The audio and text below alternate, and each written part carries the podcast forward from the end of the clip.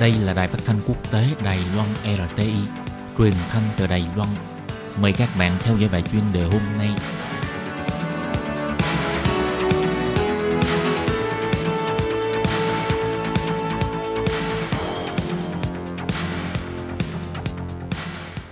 Lê Phương xin chào các bạn, các bạn thân mến.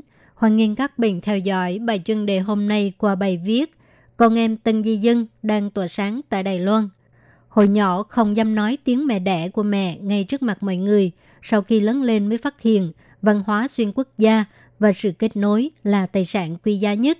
Đài Loan hiện có 420.000 con em Tân Di Dân đang trở thành nhân tài được nhiều doanh nghiệp vẫy gọi, bất kể là cơ quan chính phủ, giới doanh nghiệp hay là học thuật, đều là sân khấu để cho họ tỏa sáng. Sau đây chúng ta hãy làm quen một trong những thế hệ hai của Tân Di Dân tại Đài Loan nhé.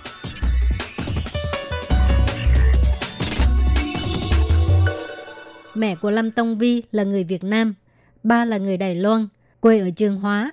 Cuối năm ngoái, anh thi đầu khoa học xã hội trường Đại học Quốc gia Đài Loan. Nhìn bề ngoài và cách nói chuyện của anh thì chẳng khác gì sinh viên Đài Loan.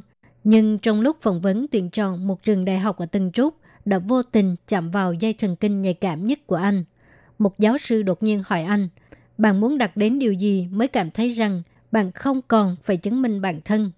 Anh đã bị sốc bởi câu hỏi bất ngờ này. Lúc đó mọi người đều im lặng như tờ. Thời gian dường như ngừng trôi gần một phút.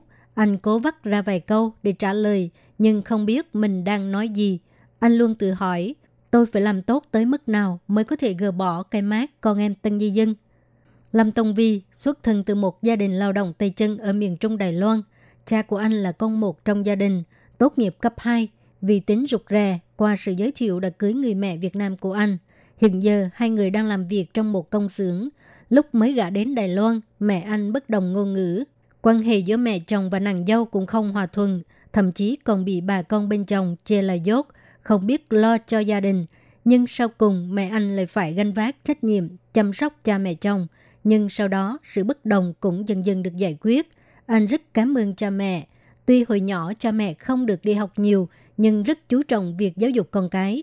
Thành tích học tập của Tông Vi và đứa em gái đều rất tốt, thường xếp các hàng đầu. Giờ đây anh lại thi đậu trường Đại học Quốc gia Đài Loan. Thực sự là không phụ lòng mong mỏi của cha mẹ. Lâm Tông Vi rất chú trọng quyền lợi của trẻ em và thanh thiếu niên. Giờ tháng 6, anh đi thăm nghị viện trẻ Anh Quốc, tìm hiểu nước Anh, khích lệ người trẻ tuổi, lên tiếng bằng cách nào. Anh chọn nhập học trẻ một năm để đi khắp nơi trên toàn Đài Loan, giới thiệu công ước của Liên Hiệp Quốc về quyền trẻ em và tìm hiểu thêm về con cái của từng di dân có hoàn cảnh tương tự như anh. Những đứa con lai như Lâm Tông Vi đang dần dần thay đổi diện mạo của Đài Loan. Theo thống kê của Bộ Nội chính, số lượng trẻ sơ sinh có cha hoặc mẹ không phải là người Đài Loan. Kể từ năm 1998 cho đến nay, tổng cộng có hơn 420.000 người. Năm 2003, cuộc hôn nhân xuyên quốc gia ở Đài Loan đạt con số cao nhất, trong đó đa phần là đến từ nước Đông Nam Á và Trung Quốc. Do cuộc hôn nhân môi giới này đa phần chỉ phổ biến tại các thị trấn nhỏ, thành phố rất ít. Thêm vào đó, ngôn ngữ và nền văn hóa của cộng đồng tân di dân không được chấp nhận. Xã hội xuất hiện sự thảo luận về chất lượng dân số đối với tân di dân. Họ cho rằng bà mẹ không rành tiếng Trung thì sẽ ảnh hưởng đến sự phát triển học tập của con cái. Tuy nhiên, ngày nay có rất nhiều con em tân di dân đã trở thành lực lượng không thể bỏ qua. Bất kể là cơ quan nhà nước, giới doanh nghiệp hay là học thuật đều là sân khấu để cho họ tỏa sáng.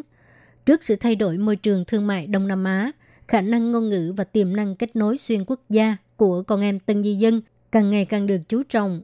Bước vào thế hệ mới của các gia đình xuyên quốc gia, bắt đầu nhìn thẳng những thử thách và cơ hội của đất nước bà mẹ mang lại. Tuy với dòng máu con lai là con em của tân di dân đã để trong lòng sự ngại ngùng, nhưng đó cũng là động lực thúc đẩy họ tiến tới. Tầm nhìn đặc biệt do bối cảnh gia đình mang lại không những có thể kết nối nền văn hóa và thương mại mà còn làm phong phú diện mạo của Đài Loan và sự suy nghĩ về định vị quốc tế. Các bạn thân mến, các bạn vừa theo dõi bài chương đề của Đài Phát thanh Quốc tế Đài Loan RTI qua bài viết Con em Tân Di Dân đang tỏa sáng tại Đài Loan do Lê Phương thực hiện. Xin cảm ơn các bạn đã quan tâm và theo dõi.